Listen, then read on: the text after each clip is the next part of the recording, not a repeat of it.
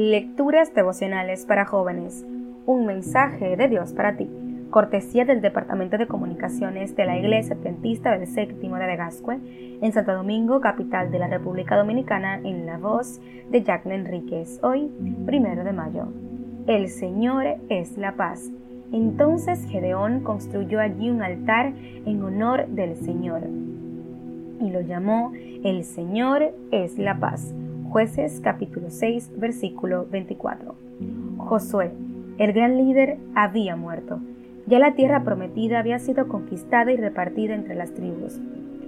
Al asentarse en sus tierras, el pueblo se había olvidado de Dios y de su compromiso con Él. La nación entra en un periodo de anarquía espiritual y política. No hay unidad nacional, no hay un gobierno central y tampoco adoración unificada. Se olvidaron de Dios y, como resultado, sucumbieron ante la religión y el dominio de los pueblos circundantes. La nueva generación había olvidado el propósito de su existencia como nación. Al entregarse a la idolatría, perdieron la paz, la prosperidad y la libertad que se había comprado con la sangre derramada por sus padres en las cruentas batallas. Cada uno hacía lo que bien le parecía. Había una cadena intermitente de liberación y apostasía.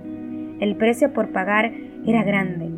Pérdida de la paz personal, familiar, social e incluso material.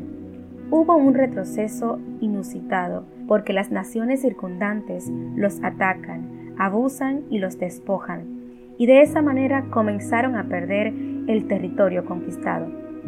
Es en ese marco que el ángel del Señor se le aparece a Gedeón y le ofrece liberación.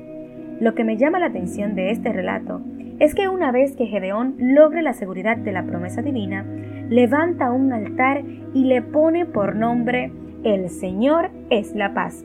Al ponerle este nombre al altar, Gedeón está expresando la más sentida necesidad de la nación: paz, seguridad, estabilidad.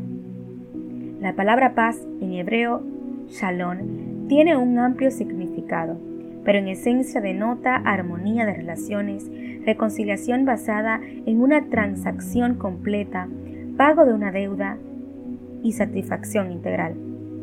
La paz es el más profundo deseo y necesidad del corazón humano. Representa la mayor medida de contentamiento y satisfacción en la vida. Los muchos sacrificios de la palabra indica que toda bendición temporal y espiritual está incluida en la restauración del hombre al estado de paz que se perdió en el Edén debido a la caída. El Señor es la fuente perfecta de paz para la humanidad. Él es la paz. Y Dios mismo te dice hoy: si tu corazón busca paz, ven a mí y la hallarás. Dios les bendiga.